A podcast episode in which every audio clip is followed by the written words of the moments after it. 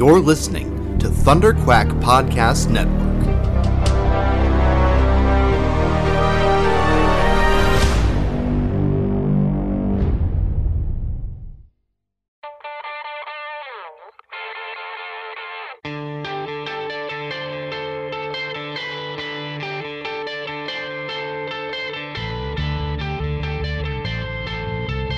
Hi, this is Roy Thomas, and you're listening to the Epic Marvel Podcast.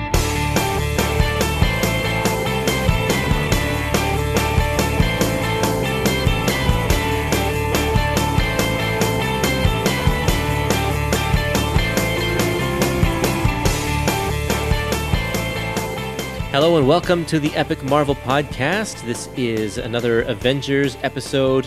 This is episode 2B, covering a period of Avengers from 1966 to 1967. Uh, I am your host, Kurtis Findley. And I am your Avengers co host, Chris Russ.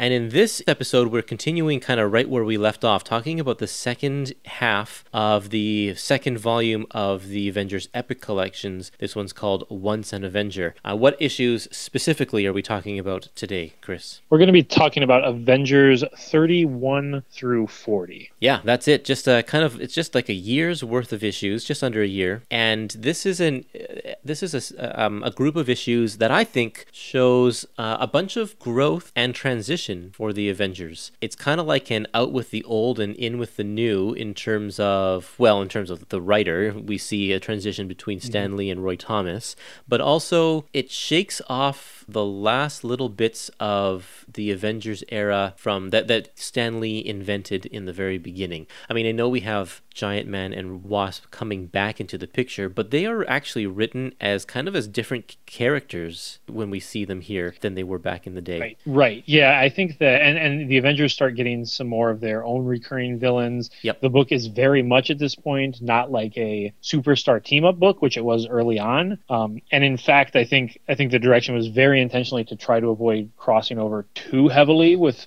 you know with the Iron Man book and the Thor book and all of that. So Right. they really kind of develop their own continuous running plots that intermingle throughout the, the next few issues here, which is kind of Yep. refreshing. And we even see that uh, in display because now Captain America has his own title, which he didn't have Mm-hmm. when he when he joined the Avengers back then. But now he has his own title, and we're starting to see even he disappears at the end of this book because of the events that Right. are happening in his own title. Right. Yeah, Marvel at this point was very meticulous. Well, they made mistakes sometimes, but they were they were at least very faithful to the idea that you had to know where every single character was at any given point in time. Right. And if this book came out in, you know, June of whatever year, all the other books that came out in June of that same year, the characters couldn't be in two places at once. This is a far cry from, you know, like the early 2000s when Wolverine was on like eight different teams at one time and they didn't even attempt to explain how Yeah. he could have been doing that. So this was a point where you could literally track every single character's whereabouts from issue to issue, and they were they were pretty on top of that. And I think that's okay for for nowadays to have things like Wolverine on every team. Not that that's okay, okay, but I mean, since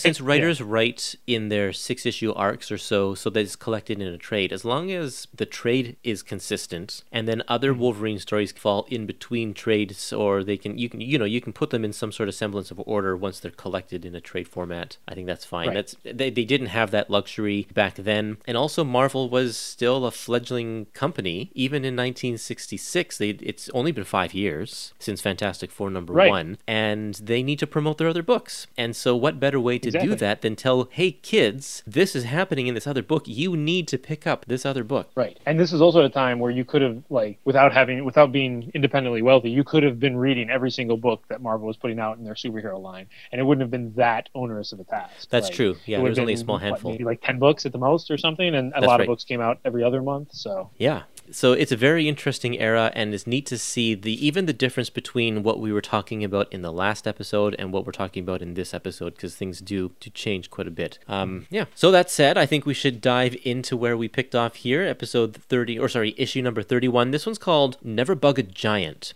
When I was splitting up this volume for our two episodes, I really should have made the break after issue 31 because this is the second part of a two-part story, and this is what Stan Lee has been doing with these issues is uh, crafting his stories around two parts, and uh, and so in the last episode we saw we saw Giant Man going on a hunt to find a, a certain doctor that, that he thinks could help find a cure for his uh, condition. He's stuck as a as a giant, and Right. uh, he Yep. stumbles into this this weird kind of underground cult that has been in existence. Uh, it's an underground society, like a group of people that have been in existence for a thousand years that have uh, shut themselves off from society, from the rest of the world, and, and only exist and get all their power from this flame in this cauldron that's apparently made out of it, it's a, it's uh, burning cobalt. Right. They said cobalt flame. I tried to do some googling to see if that was some kind of fledgling technology at the time, and I couldn't find too much on it.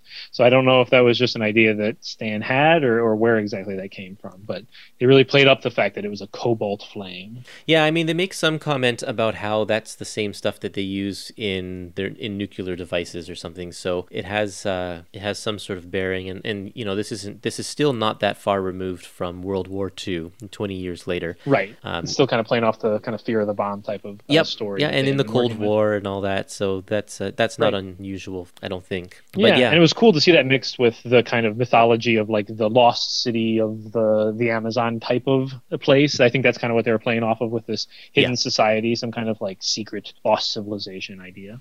Now, through the course of this, Giant Man teams up with this prince, who I guess is trying to take the power away from the Keeper of the Flame, who's an appointed guardian, wh- which it's a position that's passed down through uh, family lineage. Right. And so they are trying to uh, to to take down this guy, and then Giant. I like this part because Giant Man realizes that the only reason why the prince wants to take this guy down is not for the not to benefit the society, but it's so that he can have the power instead. So it's just trading one Right. a dictator for another, and and so Everyone's Giant, terrible. yeah. so so Giant Man kind of takes it into his own hands to try and uh, stop it all together, which I thought that was kind of cool. It was also nice to see um, a Giant Man solo story. Right. I, I think especially at this point too, because I don't think we have any. We don't have any Giant Man solo comics anymore. There's No. no, Ant Man and the Wasp or anything. That's right. Happening. Yeah, and other than the, the the team kind of popping up at the end to give us kind of a grand finale, he's on his own. So it's and this is what I mean by getting a different Ant Man uh, or Giant Man, a different character than what we knew from the very beginning, because he he tackles things differently. He seems to be a little bit more hot headed, a little bit more impulsive, uh, and this is something that's of course going to play heavily as his character progresses into the future. Right. One of my favorite aspects of how they develop his character in this this set of ten issues is that he's kind of also is like the grouchy older guy. Even though he was, I mean, you know, this is issue thirty one of the Avengers, so it's not like the team's been around forever. But he views all these like upstart newcomers as a bunch of you know like former criminals, and they don't know what they're doing, which Yeah. is fair in a lot of ways. So it's kind of a and, and also they're trying to sell him as like the heavy of the team because they don't have Thor, they don't have Iron Man, they don't have any of that muscle. So he's the the most powerful member they have on the team. This issue also gives uh, Captain America and Hawkeye a chance to be sort of solo teammates. Uh, I know that Wasp is kind of tagging along, but she really doesn't play a role in this issue heavily. Uh, but No. Captain America, it's like a little buddy movie here as the two of them are are searching for Goliath. And one of the things that I really complained about in the last issue was how much they bicker, like like an old married couple, through the entire last ten issues. But in this one, this is where we start to see things kind of turn around. Right. And then Hawkeye actually shows some maturity. Yeah. I think on it's on page 216 of this epic. He said, A Joker with a tongue like mine can't afford to get mad at what anyone else says, which is, compared to some of his earlier appearances, a shocking progression of uh, maturity for Hawkeye. Totally. I also like the the the subplot that's kind of brewing with Scarlet Witch and Quicksilver. Uh, Actually, that's not in this issue, is it? That's oh yeah, it is in this issue on page two seventeen where they're Very briefly, which is a very pretty page overall. It has that kind Yeah. of beautiful scenic mountainscape, and then on the bottom of the page, the nice cave scene with uh, uh, with Goliath um, underneath in South in South or Central America where he's at, and also Quick Quicksilver's hair looks more Quicksilvery than it ever has in this comic before. It's, yeah, it's really pluming up there quite nicely. and you really sense get a sense of uh, Frank Giacoia's uh, um, inking in this one because he like the the way that he draws um, Scarlet Witch on this page is full of glamour. It's like definitely this sort of 40s or 50s pinup looking kind mm-hmm. of girl. It's a very, very different look than what uh, Don Heck will do in a few issues from now when he's inking his own work. And I'll bring that up a little right. bit later. Right. Yeah, I have a lot of thoughts on that Don Heck inking his own work stage. And, and like I had said previously, this whole Epic collection, um, the, the second Marvel Epic collection, is a really good showcase of what different inkers can do to the same pencil. The whole mm-hmm. thing is penciled by one dude, Don Heck, and the different inkers have a drastically different effect on it um, from issue to issue. Yeah, you can actually see if you go to the the bonus page, the bonus uh, at the back of this book, we have a lot of um, original art, and the original art's mm-hmm. taken from this issue that we're talking about right now, uh, or no, it's actually taken from issue thirty. And if you go to the last page, um, it's the last page of this. It's Avengers thirty, page fourteen, the re- reproduction, the photostat of page fourteen, where you see the Keeper of the mm-hmm. Flame, and you can see this last panel is um, is the, the inking isn't finished, and you can see the pencils, Don Heck's pencils underneath, and a lot of it is like it's not uh, it's not so tight. It's it's no. more sketchy. It leaves a lot of uh, a lot of room for interpretation from the inker, and so that's what we get. I think that's why because Don Heck doesn't get as tight in his pencils as say Jack Kirby does. Right. If you see Jack Kirby's pencils, like he almost like fills in his own blacks. Oh, he like, does entirely. totally. He's meticulous yep. with it, and every little wire and every little single tiny detail is like perfectly how he wants it. And that's when you see later in his career when you see somebody like Mike Royer doing basically a direct interpretation of what his his inks uh, or his pencils look like. Um, but that's far cry from what Heck is doing here. Yeah. much much quicker. Much Which is why we get a, a, a, sense of what the inkers can do. Mm-hmm. Yeah, yeah, exactly. And then in this issue, we had we had also previously talked about in this epic collection that sometimes because Don Heck is probably carrying a lot of the plotting duties here, when Lee gets the pages back and he's scripting them, he kind of has to cover for some stuff. Yep. The end of this issue seems like that. yep. Like there's they're shooting an arrow into some strange statue head, and the, even the characters are like asking like, "Why is this even happening?" like, and then they say, just as Jan said, the idol contained hidden explosives, and Jan had to like whisper this into Captain America's ear, which wasn't really clear. And then and then Hawkeye even says out loud, "But how will that put the fire out?" And then it kind of it, it's uh there's yeah. a lot of heavy lifting done in those last two pages by oh, Stan Lee's dialogue. That's true, and that's uh, that's true for a number of the issues moving forward too. I will I will make those points uh, later on again and again. I do like the last line though, uh, where Doctor Anton is has been saved, and they're all flying mm-hmm. back in some sort of ship, and uh, and and Giant Man says, "Then you know nothing that can safely restore me to my normal height again." Doctor Anton says, "I'm sorry, Goliath. The only other man who might help you is the most brilliant biochemist in his field, a man named Henry Pym." And then it just ends, yeah. and I like yep. that. That's so good. That's that really cap- encapsulates the tragedy of his situation. The only one who can possibly save him is himself, and he can't do it. Yeah, Lee Lee definitely had a flair for for trying to recreate that kind of quasi Shakespearean tragedy, and you see that over and over again in his characters. You see that with the way he writes Ben Grimm, yep. with the way he writes, you know, Peter Parker. It's it comes up over and over again. I think that's one of his strengths as a writer, actually. Totally. Well, let's go on to issue number thirty-two. Yes. Yep. The sign of the serpent and uh, and this, like you had referenced, we have Don Heck inking himself, um, and you can immediately tell that the style is is very different. Yeah. Um, so this one starts with some more of that Avengers infighting that we had kind of gotten past last issue. Um, so Captain America kind of seeks to inspire Hank Goliath to find a solution um, to his problems of being stuck at 10 feet tall, uh, which we just learned is he's the only one that can do that. Um, and then we also have uh, the Sons of the Serpent show up here, and they start terrorizing immigrant and minority Americans. Uh, we also have the introduction of Bill Foster in this issue. Yeah, I liked that. Uh, first of all, I don't really know a whole lot about Bill Foster. Um, I mean, I know that, that he, I don't know if this is, should be a spoiler or alert or whatever, he, he eventually becomes a giant himself. Um, right. Which I guess everybody, whoever talks to, to Henry Pym probably ends up shrinking or enlarging at some point. Uh, but yeah, to yeah. to uh, his introduction, I think was not really meant to be an ongoing thing, other than to illustrate the point of this issue, which is to tackle racism. His this issue kind of there's a lot of parts of it that are not very subtle and are not very uh, they're they're fairly heavy handed. Yeah, I actually thought some of the ways they handled Bill Foster was was fairly uh, subtle and like fairly well done. He basically was introduced and he was like, "This is a really great scientist," and then he's going to work with Hank Pym, and like that was kind kind of the gist of it, um, which was a lot of times if they're and Bill Foster is, is an African American scientist, and a lot of times in these early comics when they would would try to introduce um, diversity, they would do it in a very like look at what we're doing here, and obviously it wasn't like hidden, it wasn't like they were doing it, um, you know, and trying to surprise you with it, but it, it had a remarkable for early Stan Lee comics amount of restraint in how they handled that issue, at least that portion of the issue. Yeah, I think though at this time this is this is just a, this is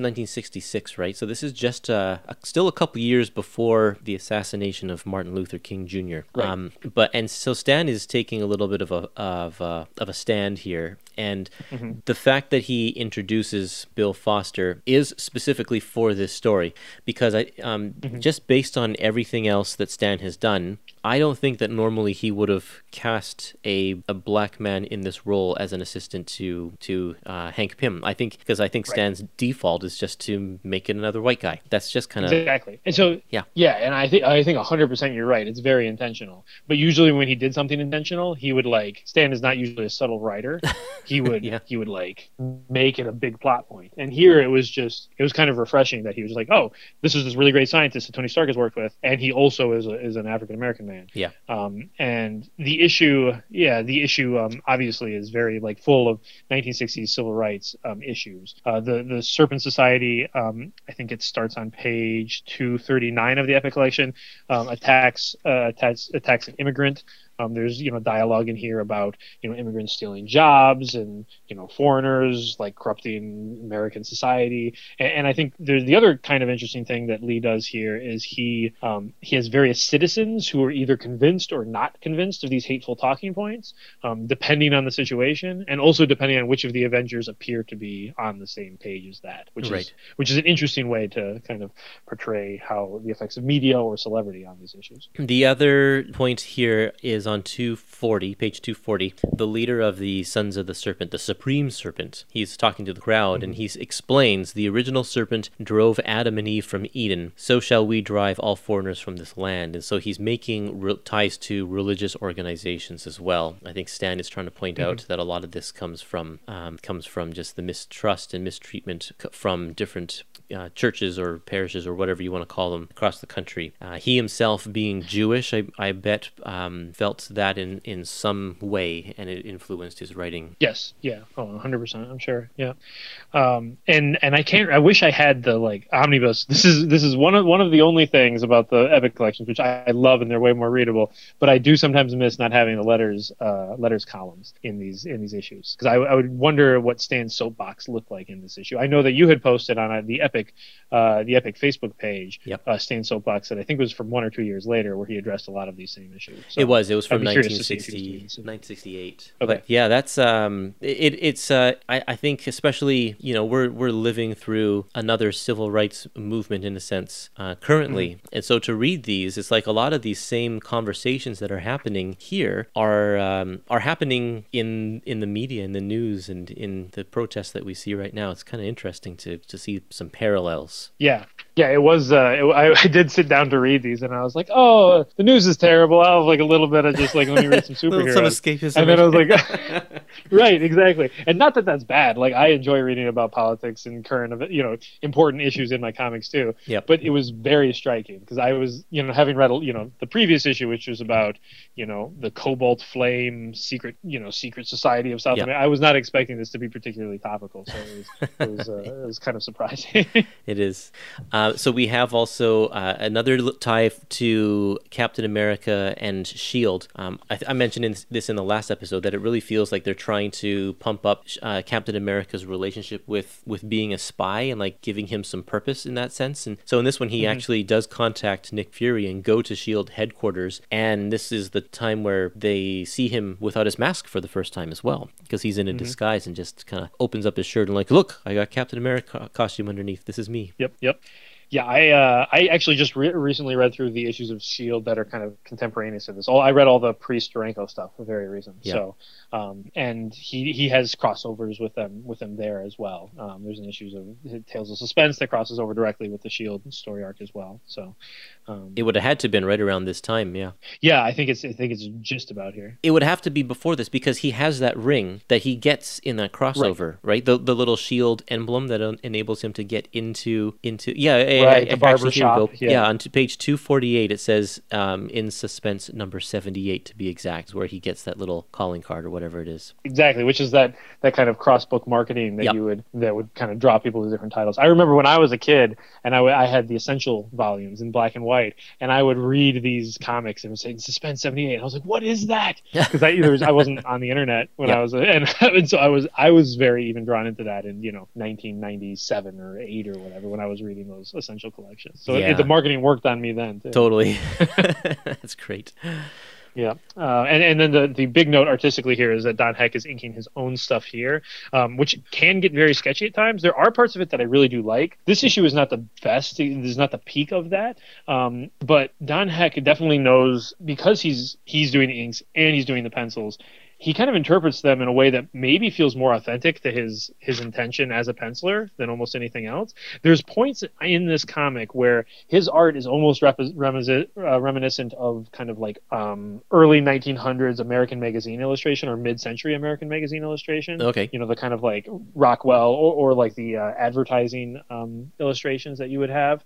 Um, and it, it looks like very sketchy. Somebody, a contemporary who kind of evokes that style as well as like a Phil Noto. Um, so like if you look on page 239 in this comic, that, that panel of a Cap who just had, who has the lipstick on his face when Yep. Wasp gave him a kiss and he's kind of like looking like surprised. There's there's a few face profiles that kind of look very illustratory, um, and that's I think when Heck is at his best here. He uses an incredibly thin line, uh, Mm-hmm. and I have to applaud the restoration of these issues because when you have such thin lines uh, with such aged material, if you don't have really good uh, copies to, to work from, like to scan from, uh, you- a lot of Mm-hmm. this detail can be lost, and it's all here, and you can see Yeah. everything here. So uh, I'm I was really surprised to see how thin his line is. He goes from really really thin lines, the sketchiness that we're talking about, that have no weight to them, like they they're just straight thin lines. They don't waver. There's no uh, you know it, Right. it looks like he's using some sort of a ballpoint pen rather than uh, like a brush or um or yeah or, or some I don't know what it is exactly, but Right, it looks like Yeah. a nib almost. Um, Yeah. you know, especially with a lot of his effects. Um, yeah, it's a, it's a really dead line at points, which which varies a lot from like, um, you know, even Giacoia, but especially w- earlier in this epic collection when you had uh, like a Romita or a Wood who would Yeah. have these really like you know beautiful brush lines that varied Definitely. a lot in their weight. Um, it's very different. I have a I have a reprint um, of some Alex Toth art, and at different points Toth would also use a very thin line, and that got I th- I think got really washed out, and at points it looks like the art even just dropped off the page. Yeah. Um, so you can definitely go wrong with 19 you know 60s type era art that you don't reproduce well, and, and they did a very nice job here. I also think that uh, he draws he draws the wasp like Mary Tyler Moore. Yes. I really Yeah. feel like that's a huge influence on the way he draws women here, and, and that doesn't come across in any of the other inkers, but it really comes across. Um, like you, you mentioned that that that panel on page two thirty nine where she's kissing um, Cap's cheek, and I just like I Mm-hmm. look at that, I'm like that totally looks like Mary Tyler Moore. Hundred percent. And the mysterious nameless scientist on page 245 looks exactly like Mark Twain. yep, that's So, true. Yep. Wonder if he had He's that as some some reference, reference. material as well. Yeah. Uh, you can also see that uh, while while you say he has a lot of the, the that artistic background, uh, the Norman Rockwell kind of quality to him, he also is a little bit loose with his anatomy. And if you look at pages like Mm-hmm. uh, 241, and those two shots of Hank and his arms are like super long, especially in the last Yeah. panel where his shoulder it looks like it's dislocated, um, and it's like Yep. way too far from his neck or, or something like. There's that's Yep. the kind of stuff where if an inker saw that and he's like, "Oh, I can fix that," And inker would probably go ahead and fix it. He would he would uh, change up just the position of the arms or the shoulder or whatever to make it look a little bit neater. Uh, and that's something that you know Joe Sinnott said that he did that a lot to Jack Kirby's work because Jack Kirby was fast and loose with his anatomy as well because he's very stylized. Right, right. Yeah, and I and I don't think necessarily here this is an issue of with, with Kirby. There's a lot of the weird foreshortening stuff and the dynamic like posing to accentuate action and movement. Yep. I don't necessarily think that was necessarily what's going on here. No. I think he was just, Just grinding these out incredibly quickly. Yeah. Yeah, yeah. Yeah, that's all I had for this one, and and the story does continue on into into issue thirty three um, to smash a serpent. The storyline rolls right into that one. Um, in this one, um, Captain America kind of appears to the public to be a pawn of the Sons of the Serpents. Um, Black Widow appears to fight alongside the Avengers, um, and then America is portrayed as being very divided by confusion and racism and hatred. Um, and, and Lee kind of just continues those themes into this this issue as well. I found this to be a very confusing ending. Yes, I was going to ask you what your your thoughts were on that because I'm not a huge fan of the way this issue ends. I, my yeah, I thought that it, it totally undermined the point that Stan was trying to make by having the bait and switch with Goliath and with Captain America, both of them. Like both at, at first, Goliath says that he's on the side of the s- serpents, but and we know that that's not true. Like he's got a plan, uh, but the Right. general public doesn't know it. So the general public's like, okay, well the Avengers are behind these guys, then I'm going to be behind these guys too. And then Captain America comes out and says, no, um, Giant Man is, oh no, and then Giant Man says, I'm actually not against these guys. And then Captain America says, no, Giant Man's a liar. And then, the, and it's like, it's back and forth. And I think it, it's, I, I feel like it was unnecessary confusion that Right. really kind of buried the point. right, and then like there was yeah, it, it, it made everything way more confusing than it had to be.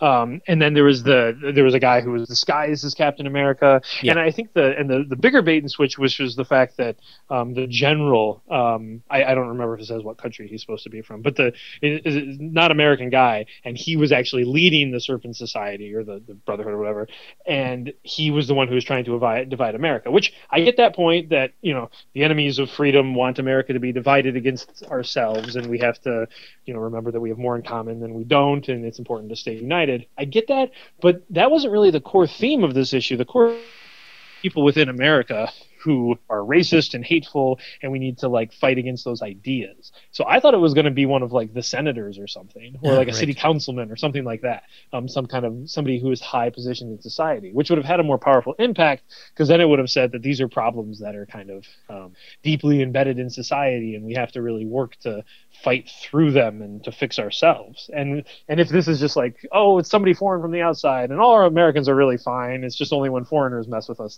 It actually kind of works very thoroughly against the fundamental message that was a lot of the comics. So I mean, I don't think I- don't want to be too hard on it. This is compared to a lot of the comics in this era. This is atta- attacking these issues with uh, way more thoroughly than a lot of the other ones would have. Yeah. Um, but but I don't think it's the smoothest presentationist message.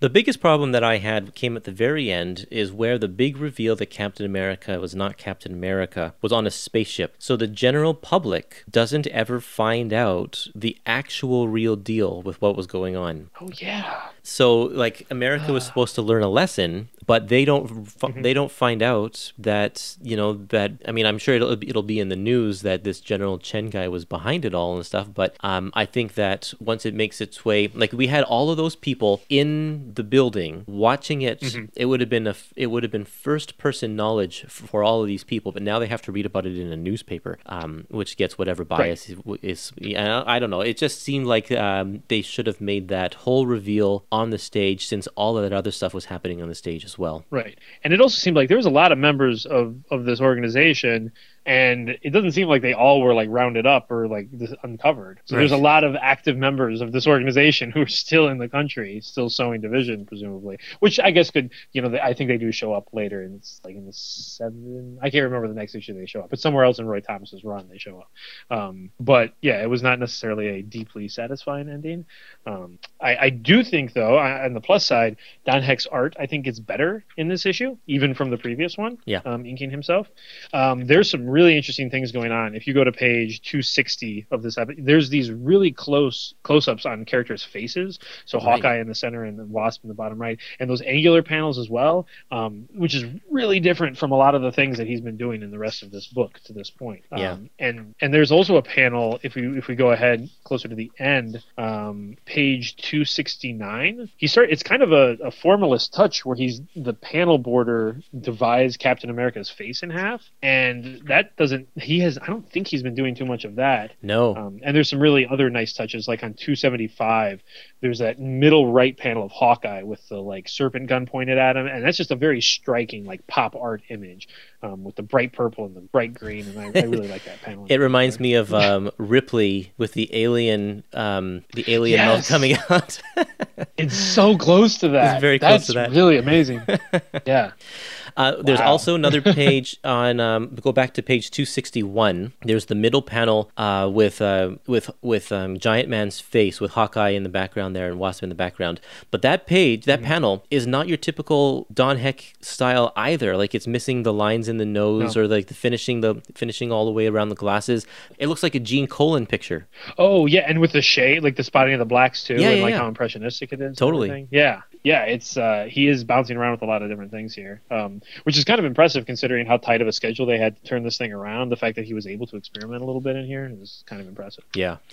Uh, let's see. Should we go on to the next issue here, number thirty-four? Yeah, Uh, yep. Thirty-four is called "The Living Laser." This kicks off another two-issue story. Uh, this is the first issue. No, this is the last issue with Stan Lee doing solo s- solo scripting work, and it's interesting that.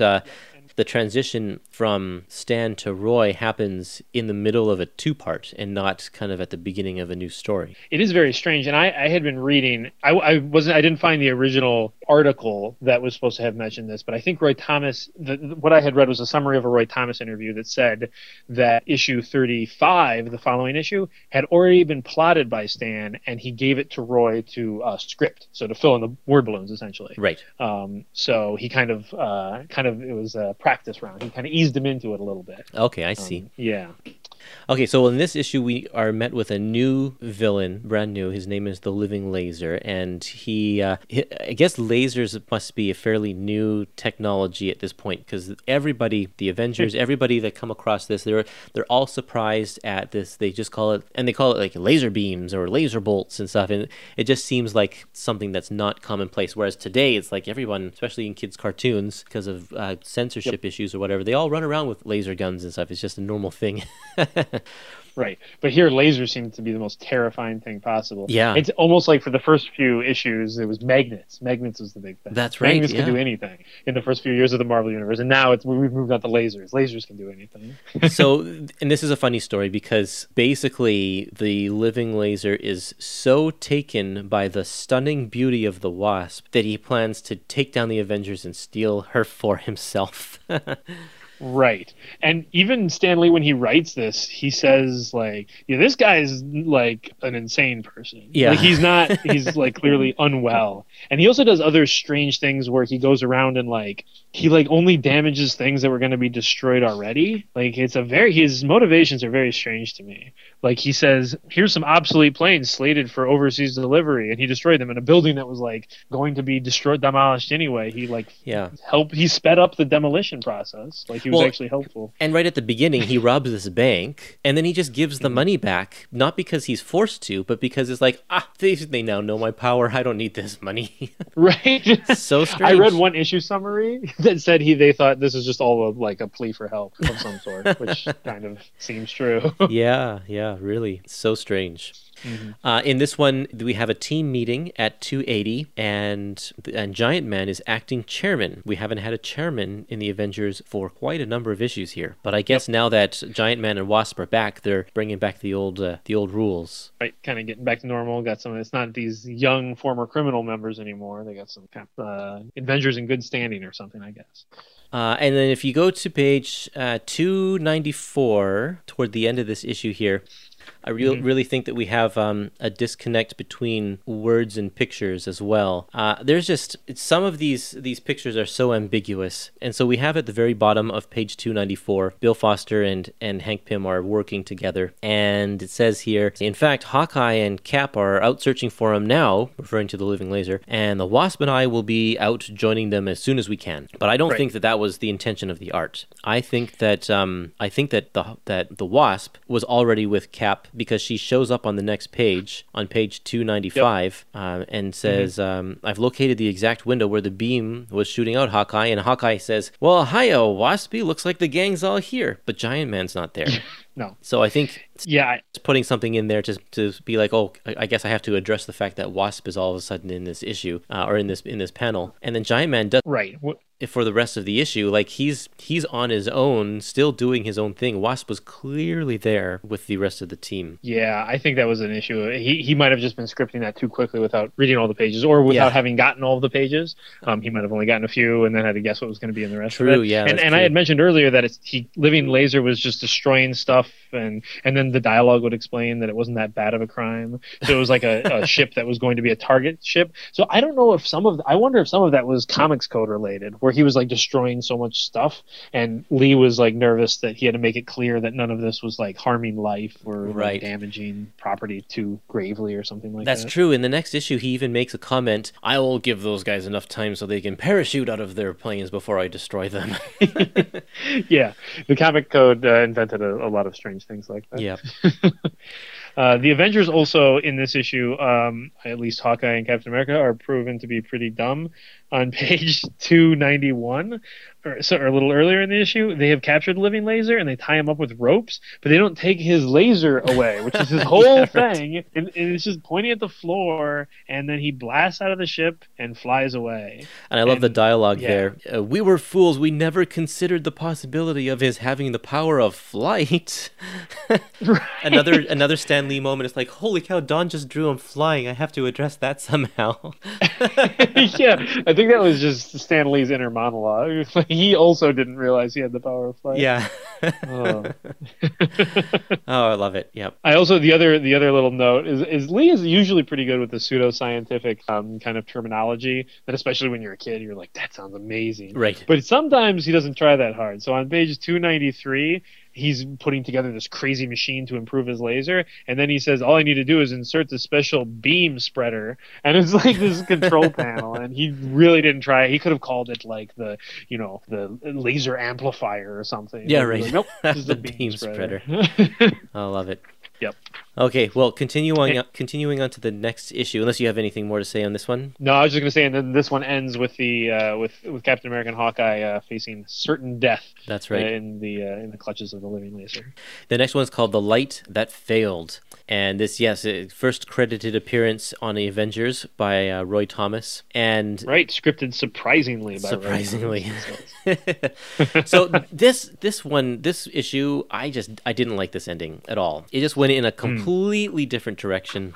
Completely like so counter to what we had been talking about before. Because whereas mm-hmm. before the laser the living laser, especially because of the way that Stan was scripting him, wasn't really concerned about crime or whatever. He just kind of wanted to show off his power. And then he was overly concerned with taking out the Avengers to prove himself as a worthy person for Jan. And Right. now in this issue, uh, we have an about face, and he's hired by some mercenaries to take out a communist dictator uh, so that those guys can take over a town. But then he decides that he wants to take over the town instead. And like, what? This just like, it's totally out Right. of left field.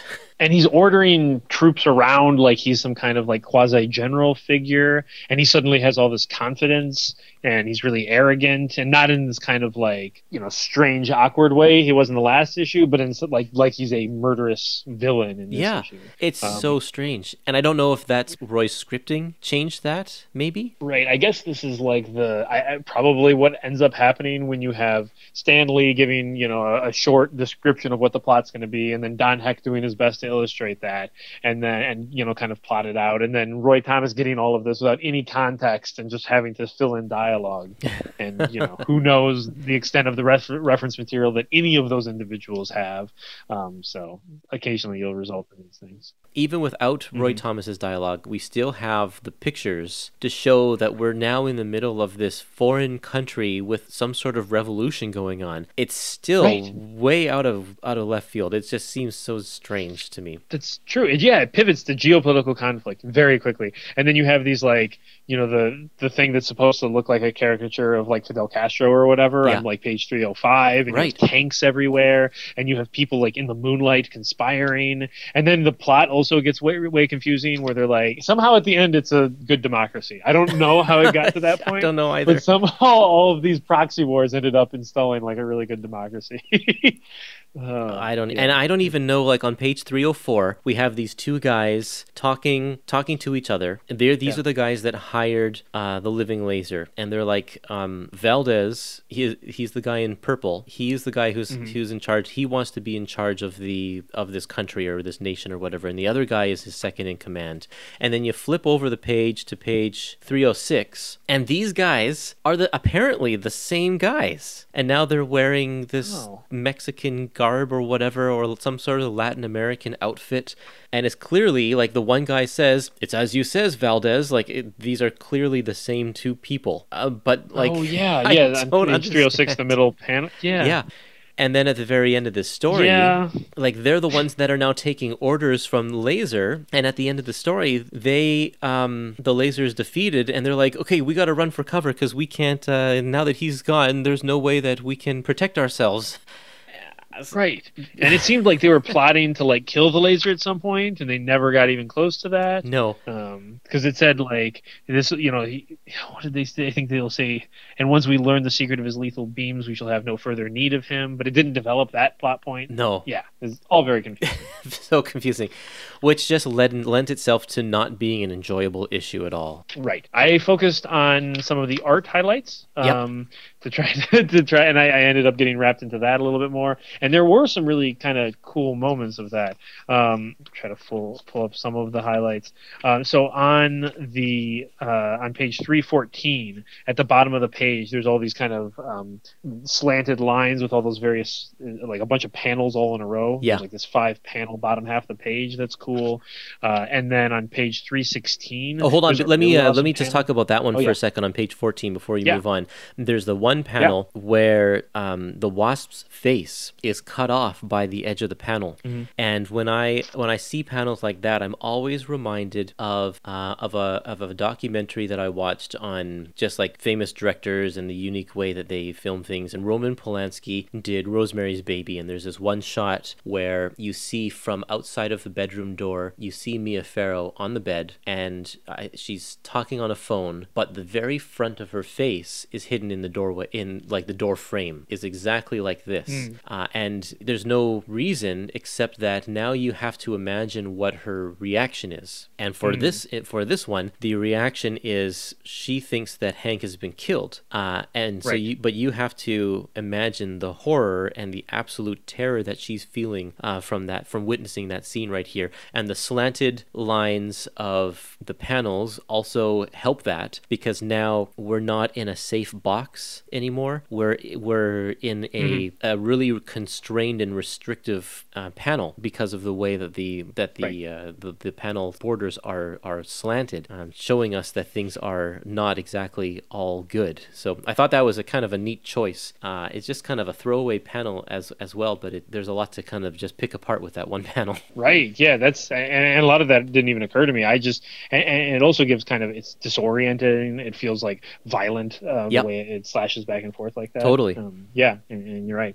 Um, and and we had even talked about earlier um, in this in this volume. It seemed like Heck was almost he couldn't get the pacing right. So there were some pages that had like really big panels that didn't need, that weren't even dramatic moments. It just seemed like he was kind of stretching things out. Right. Um, and here it's almost the opposite, where he is, and even on the, the facing page on 315, there's that series of really small panels as um, as Goliath is really big and then shrinks down out of his chains and then goes through kind of machinery to rescue the Wasp. Yeah. Um, that volume of panels per page you wouldn't have seen earlier in his run. And then moving on to 316, it, one of my favorite panels in this issue is that one of the living laser pulling the lever down and getting electrocuted. Yeah. It has that wonderful sound effect over the top. The coloring is really striking on this as well. Um, and yeah, I just I, and I love the foreshortening on his fist, which is it's a it's a very Kirby like foreshortening, but the way it's done with the sketchiness is distinctly Don Heck, and I, I really Yeah. like that panel. It works so well, and the, the the the blacks where he's chosen to put the blacks to indicate the lighting coming from below mm-hmm. is is yeah, it, it works really really well. It's, it's a nice panel.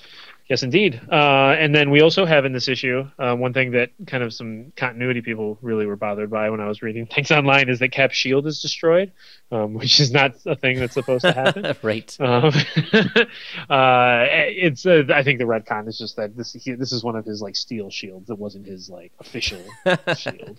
Um, Because we have to have Uh, a and reason then- for that. Because he's got it at the end of the issue. Yep. You have to kind of retcon that somehow.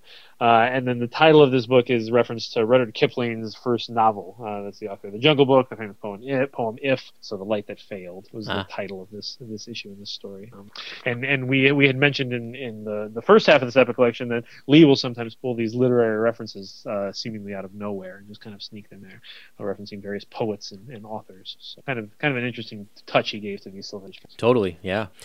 Uh, and then this issue ends on a cliffhanger, and uh, as Captain America um, is just alone in the Avengers mansion, and someone behind him says, "Captain America, I have reached you at last!" And he turns around, "You!" I tell you, it's the most disappointing reveal that I. I've read in a long time. yes. Because you turn the page and it's like, oh, oh, it's just you, Wanda. Oh, you're back. Oh, okay. it's like right. I thought it was going to be oh, man. like this, like the Red Skull or something crazy. Yeah, um, Namor maybe even, but nope, just just Scarlet Witch. Uh, one thing I had read online, which was it, it was in uh, it was a forum. Uh, they said that Roy Thomas had been angling for it to be uh, Thor or Iron Man or some, you know, another previous Avenger, and kind of have a dramatic reintroduction. And Lee did not want to do that because it would have interfered with with the other, uh, you know, their ongoing stories. So, ah.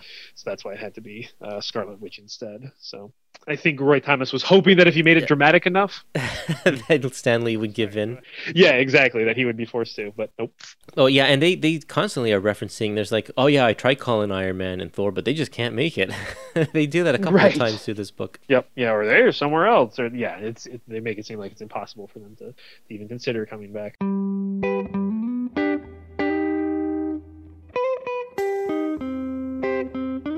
So this issue is called The Ultroids Attack. It's the beginning of another two-part story, and Scarlet Witch has returned, and she's here to tell the team that Quicksilver is missing. She gives a little bit of a history into where she's been in these, the, where they've both been these past few issues, and uh, they have to go and find Quicksilver. Uh, uh, and when they go to find him, they find an alien spacecraft, and they also find that Scarlet Witch actually wasn't Scarlet Witch, but a shape-shifting android, and I, uh, it's not clear in this issue if the planet that she's from is called Ixar or if like the ruler of the planet is called Ixar, but we find out more about that in the next issue. Yes, this is probably the most like sci-fi um, that this comic has gotten so far. I I also listen to I try to listen to a lot of like 1950s sci-fi radio dramas. Yeah, and I've been reading through some old uh, Steve Ditko stories from the 50s that have a lot of sci-fi, and this is a story that would have been very much in place. In oh right, yeah. Think Absolutely. Roy Thomas's reputation was he was kind of like a fanboy. He was the first fanboy who became a professional. That was kind of his his uh, what he was famous for. Yeah. And and so I'm sure he was a fan of all of that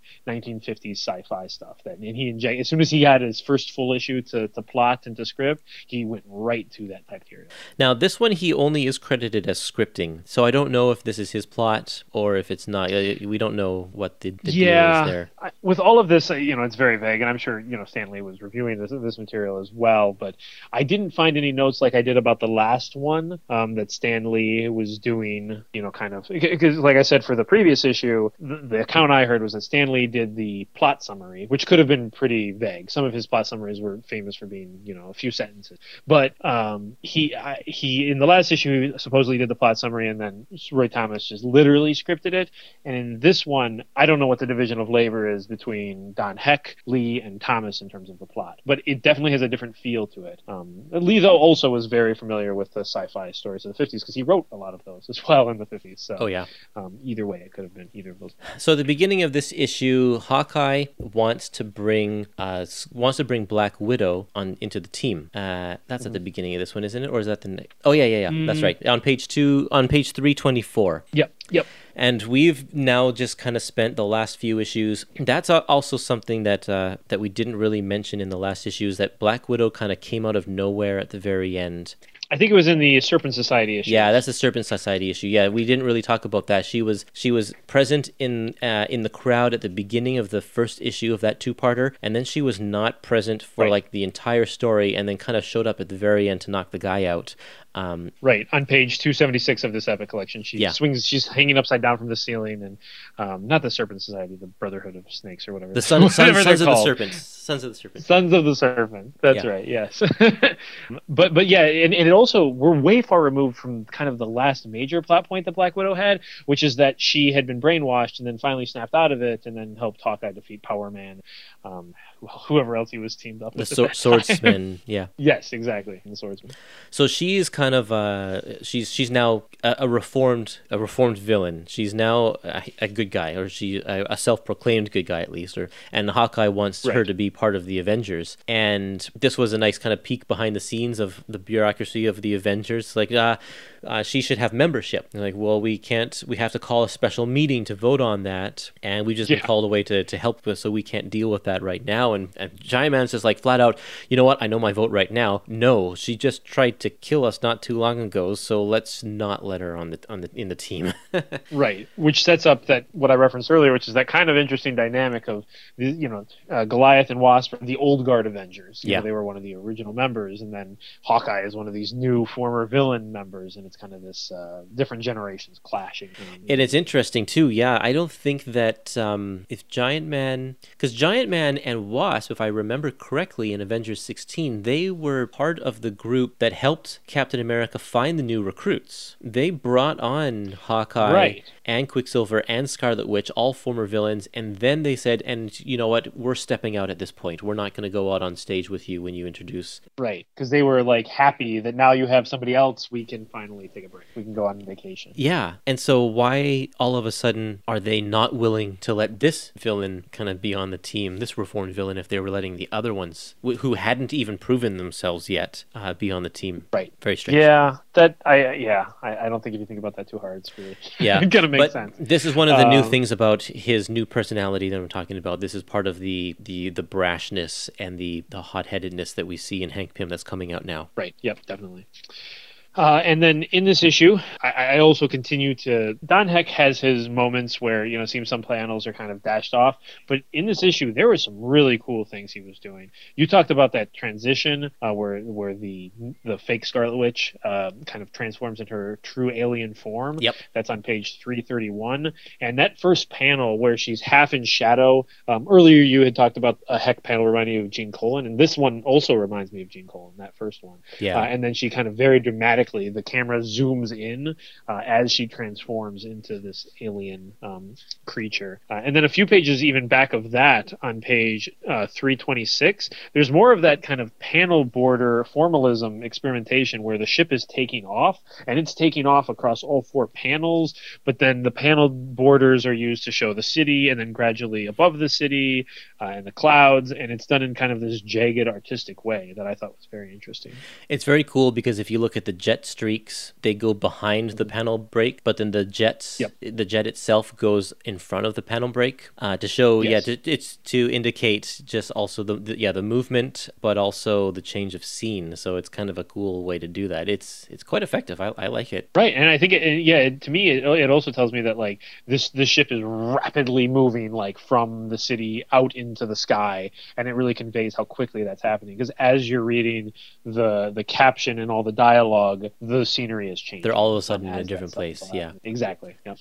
Uh, on the other hand, if you go to page 328, uh, while I do like the artwork, I feel like the dialogue is betraying what's actually going on here. So, Hawkeye, he, first of all, we have no idea what he's pointing at. They see this spaceship on the very uh, last panel of the previous page, and so we assume that Hawkeye is pointing at at the at the ship, and something blows up, and Yep. and then the dust clears. This is not looking at any of the dialogue, okay? This is just looking at the pictures. Yep. Hawkeye shoots something, it blows up, the dust clear, Scarlet Witch says something, and then they enter a cave. So that tells me Hawkeye blew open an entrance to this cave. Right. Yep. But then the dialogue says that the thing that he that actually blew up was just his bow, or just his arrow, I mean, hitting the side of the ship. It says that my strongest blast arrows didn't even put a dent in the field. And the and then Scarlet Witch says, No, wait a minute, I remember I used to play in some caves around here. Let's just go in that cave over there. And then they go in that cave.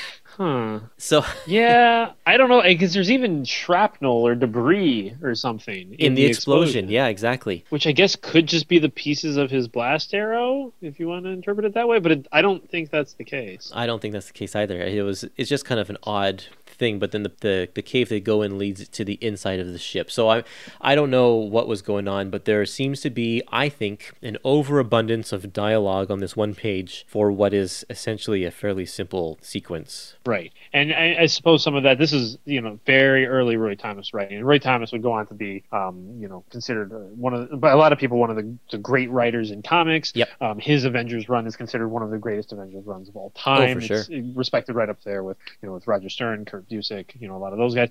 But this is very early stages, and I, I think he's maybe trying to do a little bit too much in some of his dialogue. Um, he's also trying to emulate Stan Lee, which he does a fairly good job of. Oh, he does a Um, great job of that. that. trans- yeah, yep. He even uses some of his weird, like, uh, strange slang and uh, word choices, and like, if, if I, I think if I didn't read that um, that there was a different writer on here, I probably would. I don't think I would have noticed the translation at this point. I agree with that. I think he emulates Stan really well. He uses a lot of same, like he even calls Hawkeye calls Captain America Methuselah and stuff. So it's like he carries on a lot of those threads that show that he was paying attention to the earlier issues, Right. which he Yep, would have because he's a fanboy. Yeah. Exactly. Yeah. Yep. Um, so so yeah, and this is this arc is also I, I think the only appearance of the the Ultroids uh, and that that I could find. Yeah. Um, I tried to look through every other appearance, and I, I think they showed up in a couple of handbook issues, you know, where I went through a list of every single villain there is. But I think this is the only comic that these villains show up in. So if you're a fan of them, this is this is it. well, this is very typical of early Silver Age as well. As like there are so many random alien races that just come to the planet for one issue, realize that it's not worth conquering, and then leave, and that's it.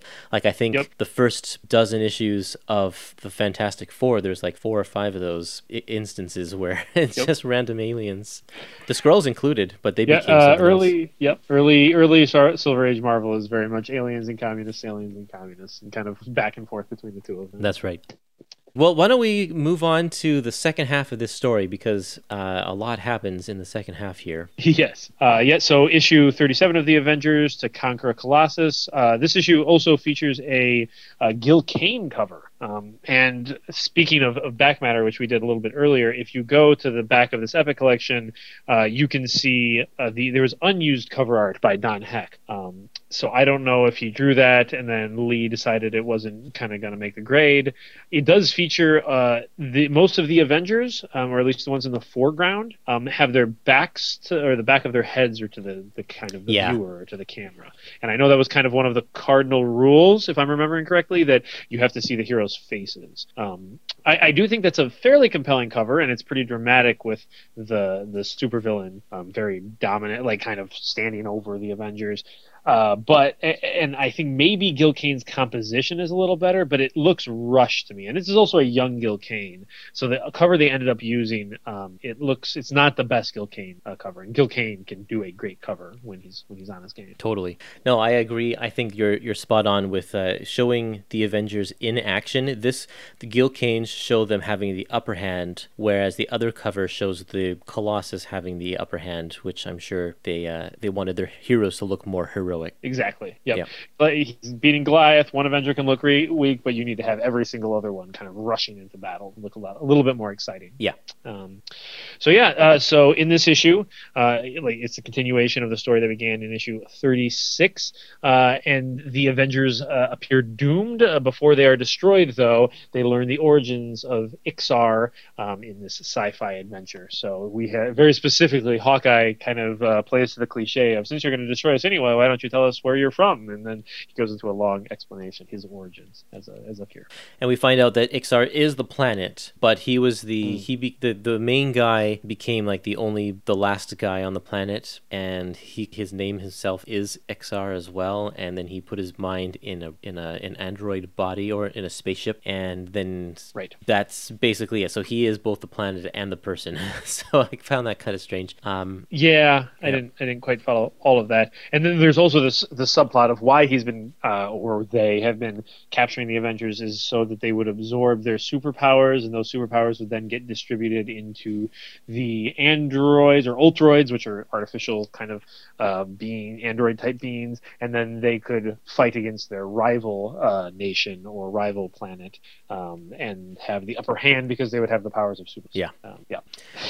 Yeah. So, and, and I was actually kind of disappointed that Black Widow only kind of stepped in again. This is the same thing she did last time. Kind of stepped in right at the very end to kind of deal the last blow to the villain and save the day. And I was really, really expecting that, especially when you have at the very beginning of this issue all of the Avengers lined up in cylinders in stasis, and Black Widow is the only one that's not. Wouldn't that provide an excellent opportunity for the Black Widow to save everybody and prove herself as a worthy member of the Avengers? And uh, they Right. didn't go in that direction. I was very, very surprised. Right. I, I do think I agree with you. That would have been probably more compelling to, to have her prove herself and to have the satisfaction of that.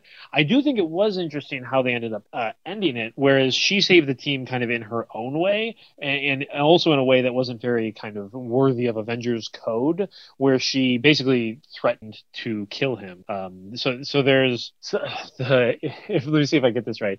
Ixar impersonated the head of the head villager of the village where Wanda and Pietro were, and he now is a human strapped into the spaceship who really truly is this alien or something like that. But basically, he's Yeah. the villain, and he looks Yep. like a human, regular human. And Black Widow threatens to kill him. Um, and she said, "You know, I could do it because I'm not an Avenger." She like, and he looks into her eyes, you know, the eyes of like an assassin or a spy, and he, he's like, "Yep, you can. Uh, I, I believe you." Um, and then so uh, she she kind of rescues the Avengers in a very non-Avengersy way, uh, which I did I did think was interesting, even if it wasn't the most satisfying way they could have done that story. Yeah.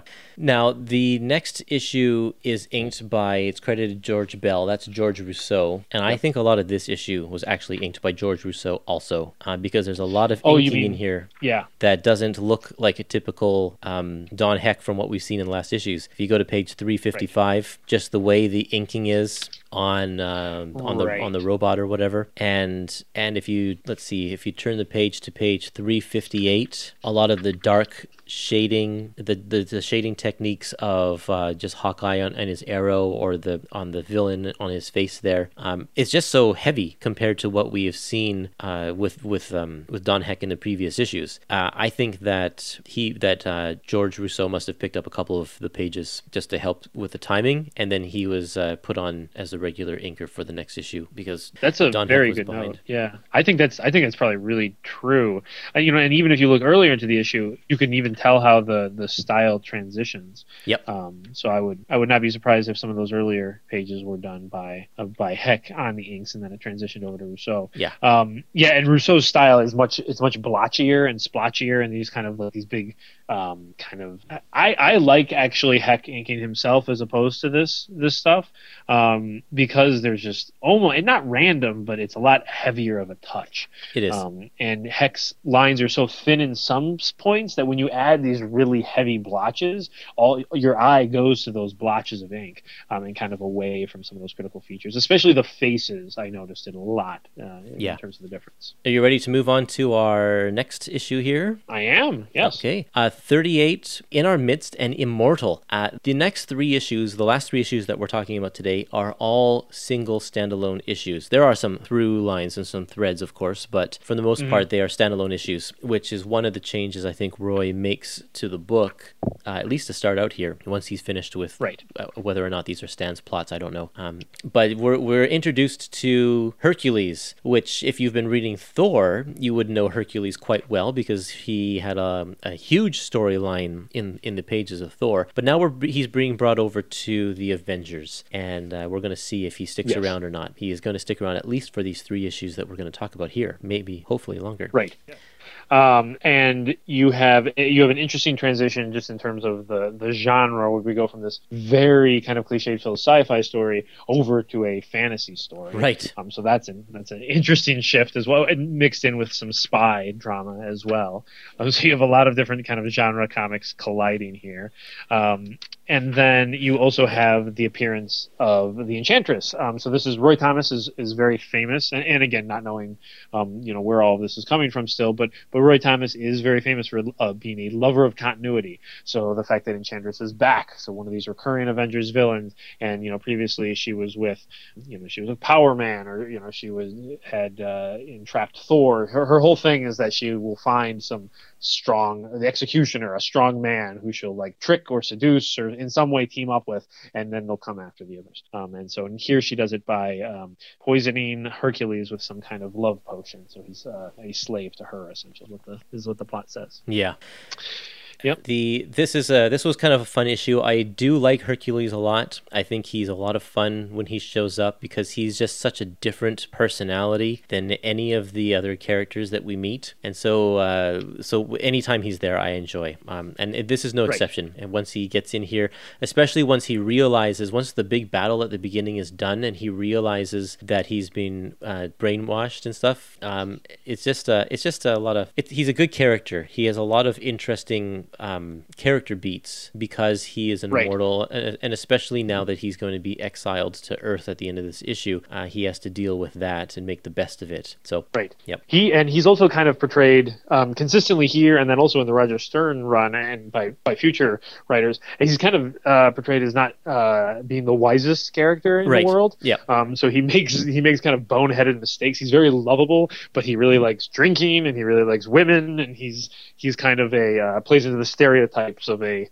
kind of playboy um, Greek god or demigod or whatever. So uh, it's it's it's also interesting to have somebody who's so gregarious and fun and and loving of the team teammates of the Avengers, and then he also occasionally uh, will really mess things up for the team as well. It's a compelling mix. This is a big issue for Black Widow because she gets contacted by Nick Fury and is asked if uh, she will go on a secret mission for him. And not allowed to tell Hawkeye, not allowed to tell the Avengers or anything about this. She just has to do it. And of course, if we, we all know Black Widow as a spy for Shield with a long history, and this is where this all begins. So this was kind of cool to see uh, this issue in that context, in the context of Black Widow. Right, and and she has a very interesting motivation where it seems like she's she's still trying to prove herself as a lawyer loyal patriot, probably too. Um, Right. So you know, because just recently she had been uh, an agent of the communists, and now she has to kind of, um, you know, she she really wants to have a home here and have a be loyal to this country. So this is kind of her making up that as well. So a lot of interesting threads going on there with her motivation. And it provides a really in, a really good character moment for Hawkeye as well, who has been fighting for her this entire time for the past few issues, like really, like literally fighting with Giant Man. Right. And then she turns away from it all with no real explanation, and he's really hurt by it. And he he he's angry and he's upset and he busts out. And and I thought that was uh, it's just nice to see what felt like a really human reaction from a lot of these larger than life characters. Right. And then Goliath, weirdly enough, a little bit in this issue, but I think also in the subsequent issues, he was like, actually, I think she might have been a good guy. Maybe we know. should have let her. in." Like immediately, he has a change of heart. As soon as, as soon as he realized she can't be an Avenger, he's actually like, ah, maybe I made a mistake. I think I actually do trust her now that she says Yeah. she can't be trusted. a little too whatever. late there. Uh, funny yeah, scene at uh, 376, which is page 15 of the story here. Uh, Hawkeye and Jan are out to dinner because Hawkeye storms off, and Jan, trying to keep the peace, uh, runs after him, and they like they just uh, have a nice little dinner out to to talk things over. And he's not in his costume, but she still calls him Hawkeye. Everybody only calls him Hawkeye. He still doesn't have a real name. so Oh, it just seems so Yeah. weird in this conversation. It's like, um, hey Jen, how are you going? Oh, it's okay. I'm not really that hungry, Hawkeye. Right, and the waiter's right there. Yeah, like right. he's like, he's like, here's your pork lo mein, and, she, and like, what does he think that they're just like crazy or? I don't know. Yeah, uh, it's very strange. And then he almost calls her like Natasha. Yeah, um, exactly. You know, because he misses the Black Widow so much. Yeah, so it's a nice little nice little strange moment there. yeah. And then on page 381, this is the last thing I have to say about this issue. There's just a little uh, pop culture reference that I didn't understand that I had to Google, so I like to point those ones out here. Uh, middle tier, mm. second panel. Uh, Hawkeye says, personally, I bet at midnight he turns into Steve Reeves talking to, to about Hercules, because Hercules is uh, going to stick around in the mansion for a little while. And Hawkeye says he's going to turn into Steve Reeves, and I, I, I don't know who Steve Reeves is. Do you know who Steve Reeves is? Yeah, I had no idea. No, I, I just read that, and I think my brain didn't even try to process what it was. I, I reverted to my childhood reading these, where I just wouldn't understand half of the names in the book. So, so I, I googled him, and he is a bodybuilder, an American bodybuilder. He's he played the role of Hercules in a movie in 1958 and a sequel the next year as well. And he was actually uh, ah. very, very, very well known. Uh, one of the top paid actors in all of Europe at the time, apparently, according to what I read on Wikipedia. So it's a reference oh. that everybody would have known at the time of reading this, but has been lost to history a little bit nowadays. Yes, and that that kind of goes along with the Silver Age Marvel comics, like kind of making fun of themselves or, or being a little tongue in cheek. Um, whereas you know the distinguished competition, DC like would not DC Comics would not necessarily have done something like that. Yeah. Um, whereas here they're kind of poking fun at the fact that maybe he's just an actor who plays Hercules on TV. Um, so they're kind of not taking themselves too seriously. okay, two more issues to go here. Issue number thirty-nine, the Torment and the Triumph. Yeah. So in issue thirty-nine, the newspapers declare that Black Widow is a traitor to the country. Hercules makes himself at home uh, in some very amusing ways, uh, and the Avengers face the triumvirate of terror. yeah, these guys are so funny, so great. Um, and yeah, they uh, those those three individuals, the triumvirate of terror, never appear again in another single issue of Marvel Comics that I could. Um, yeah, I had to look comment. up because one of them's called Hammerhead and another called Pile Driver, and I'm like, those are two characters that I know from you know later on in the Marvel universe. Are these actually right? the first appearances of these characters? And I looked it up, and no, they're totally different. yep, they're entirely different people. So they reused the name Hammerhead because that's like you know a good name, good. and he kind of acts the same way. The yeah, the Hammerhead, the the uh, John Romita Stan Lee Hammerhead in the Spider-Man comics. You know, he has a flat head and he's like a mobster enforcer yeah. or whatever. But it's basically he smashes his head into people, so that's the, the same kind of thing too. And um, the uh, what was the other guy? Pile driver. Uh, one guy uses his head, one guy uses his fist, one guy uses his uh, feet. So the pile driver, he's in the wrecking crew, I think. Oh yeah, Thunderfoot. yes, yeah. So I really just want to like read an entire mini series about Thunderfoot. Thunderfoot. Thunderboot, excuse me. Oh, Thunderboot. Yeah, no, that's even better. Thunderboot. yeah, Thunderboot. Yeah, I want uh, that miniseries really too. Somebody bring or him I back. want Thunderboot to team out with like Batroc the Leaper, just all, and maybe Stiltman too. All the like leg-based supervillains. Right. oh man, yep and the the Mad Thinker is the the kind of the main villain in this. And the Mad Thinker, the first I remember the first Fantastic Four I read with him issue I read with him, like he was just barely defeated, and and I was like, wow, but he like predicted so much. And when I was a kid, I was like, wow, this guy is like, how do you even beat him? He knows everything is going to happen. But then the more times he shows up, the dumber his character, like he's less yeah, compelling. Right. It only works for a couple of times because he's like he's like, oh, I forgot the X factor, the human factor, and then oh, I forgot the God factor in this one. Like he didn't account for the fact that Hercules was there. So he always forgets a lot of things that account.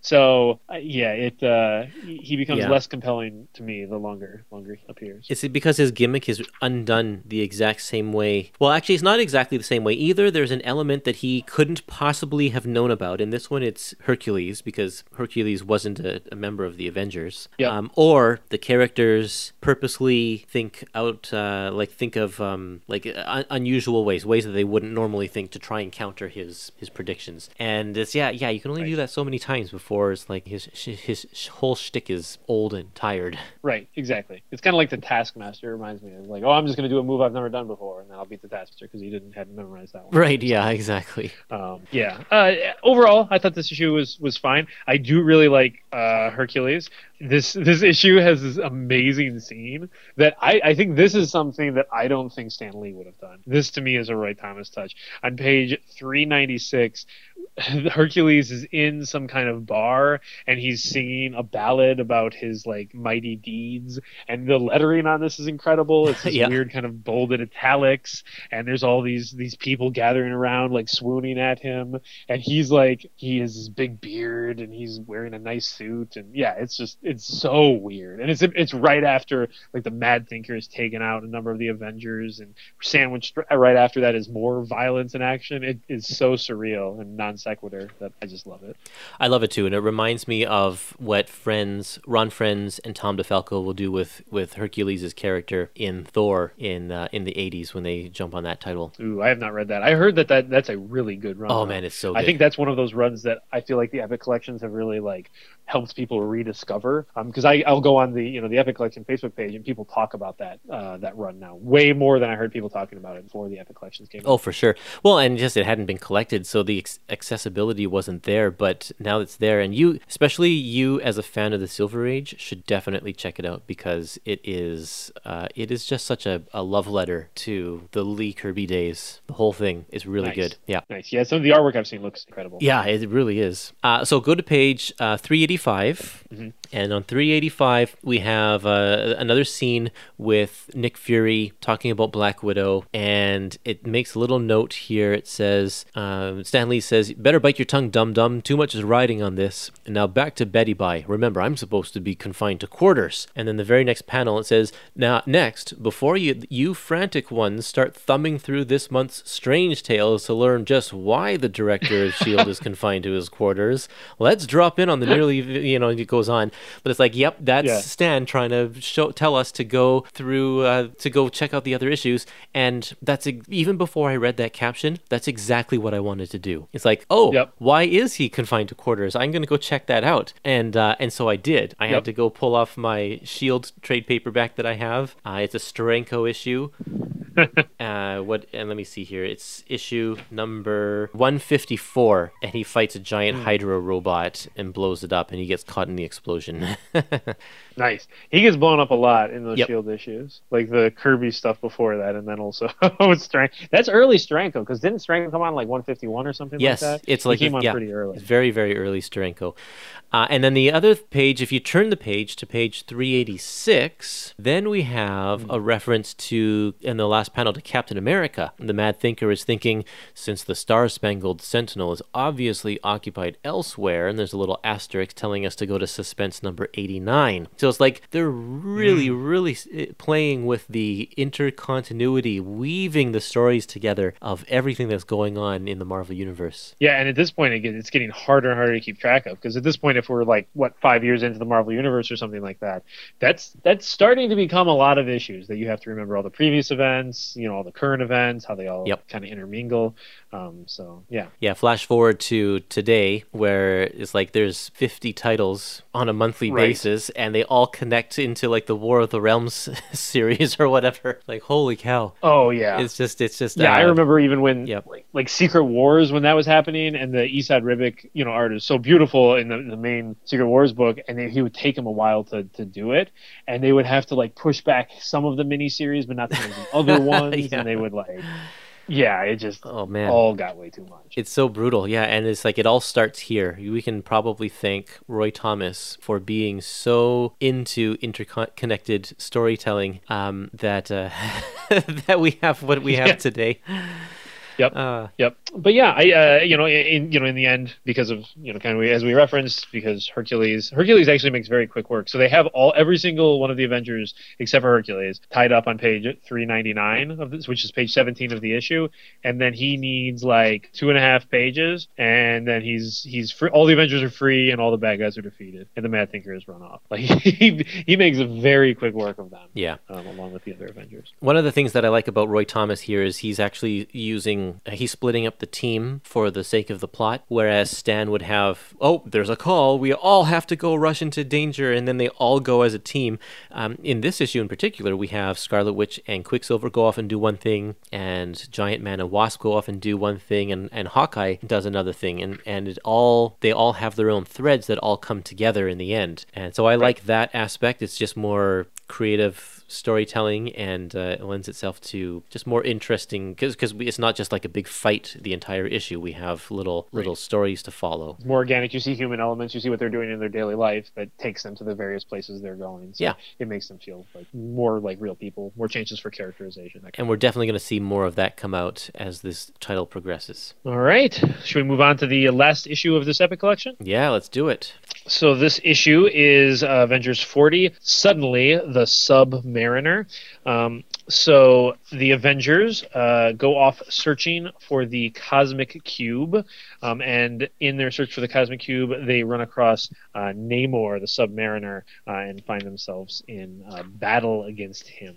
So this is a story that, if this were a modern day, this would be a tie-in to the event, uh, because the actual main story is taking place in the pages of Captain America. Because Red Skull, there's a huge like multi-part story where the Red Skull has the cosmic cube, and Captain America Right. has to take him down. And in this one, Captain America has just contacted the Avengers, saying, "Hey, uh, can you guys find the cosmic cube for me? I'm taking care of Red Skull, but find the cosmic cube. It's in the bottom of the ocean." So they go to they go to Yep. look for it, and really nothing happens because they the submariner finds it he uses it for a bit and then he drops it and nobody finds it um, well not nobody the mole man finds it at the very end but doesn't do anything with it so it's like it doesn't amount to anything it's the perfect kind of a tie-in issue to make you read the main story Exactly. Like, because you want, because because reading this, if you didn't know what the Cosmic Cube would was, like, it's like, oh, this is a crazy weapon, and Cap was using it, and, and Cap was pretending to be on Red Skull's side, and Red Skull had this weapon. Like, it's it, there's a lot of mystery that's developed within this issue.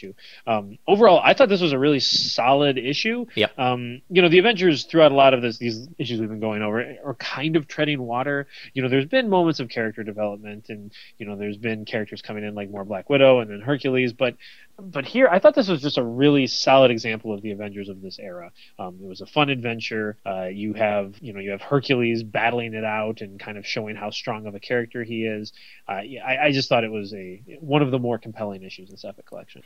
yeah and it gives it gives everybody time to shine and uh, and especially now i feel like we finally reached the point where they're actually working as a really good unified team Right. and taking captain america out of the picture was an interesting choice because he's the guy that was always saying execute plan uh, maneuver d or whatever you know that kind of stuff Yeah.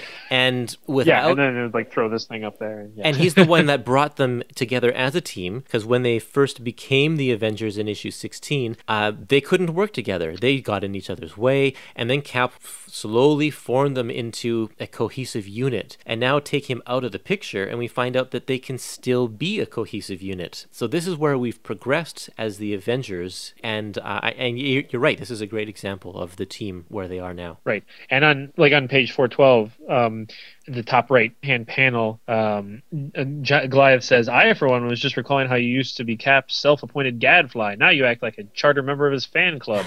and Hawkeye said, "Let's just say my eyesight's improved, Yeah. man." And basically, he's copying the fact that he used to kind of give Cap a really hard time, and now he's learned to appreciate him, and and you know now he's actually a really good leader in this book too, and he works really well with the other teammates. Yeah, Um, yeah. you be- also have Scarlet Witch. Uh, uh, you also have Scarlet Witch and Quicksilver sitting out this adventure too, because at the start of the issue, Scarlet Witch faints as she's still exhausted from her last battle, um, and and Quicksilver stays behind and, and takes care of her. yeah, we have enough Avengers now that they can do that, and that we can Yes. uh, start to focus in on on one or two characters at a time and leave some out, or you know, you play with the team dynamics because there are enough people that you can mix and match and come up with some cool stories. So, so that's neat. Yeah.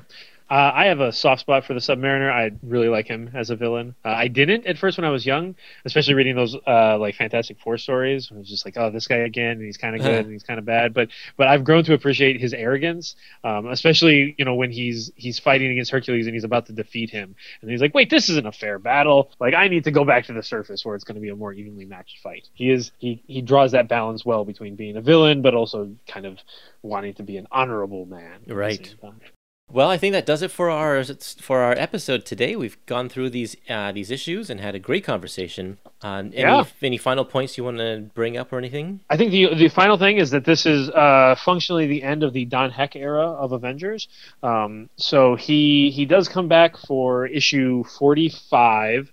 Uh, at this point, I think he took a break from the book to do the pencils for the annual number one. So you know he does show up at various other small points in Avengers comics history, but the main Don Heck run, uh, which ran from nine to forty, uh, with the exception of issue sixteen, is concluded. So that was the Don Heck era we just finished up there. Wow, and so this really is the end of an era because we also saw the end of Lee in these issues as well. So we're moving forward now with Roy Thomas and uh, John Buscema, and it's going to be a fun, fun ride. Right, and I think the series really starts taking off as the two of those creators really start to gel together well. Cool. Well, we're going to try something a little different here. Uh, usually, I like to flip back and forth between books and between co-hosts, but um, Chris, I think we're going to just keep on going through Avengers for a little while on a little weekly basis here, and we'll continue on with the Epic Collection Volume Three, Masters of Evil, and we will talk about uh, some more of those issues uh, next time uh, we get together next week. Looking forward to it. Perfect. Thanks all for listening. Join my Facebook group, search Epic Collections, and also search for Epic Marvel Podcast on our Facebook and Instagram and Twitter. And I'm all over the place. You can find us, have some great conversation. And uh, yeah, thanks for listening, everybody. And we will see everybody next time. Thanks, everyone.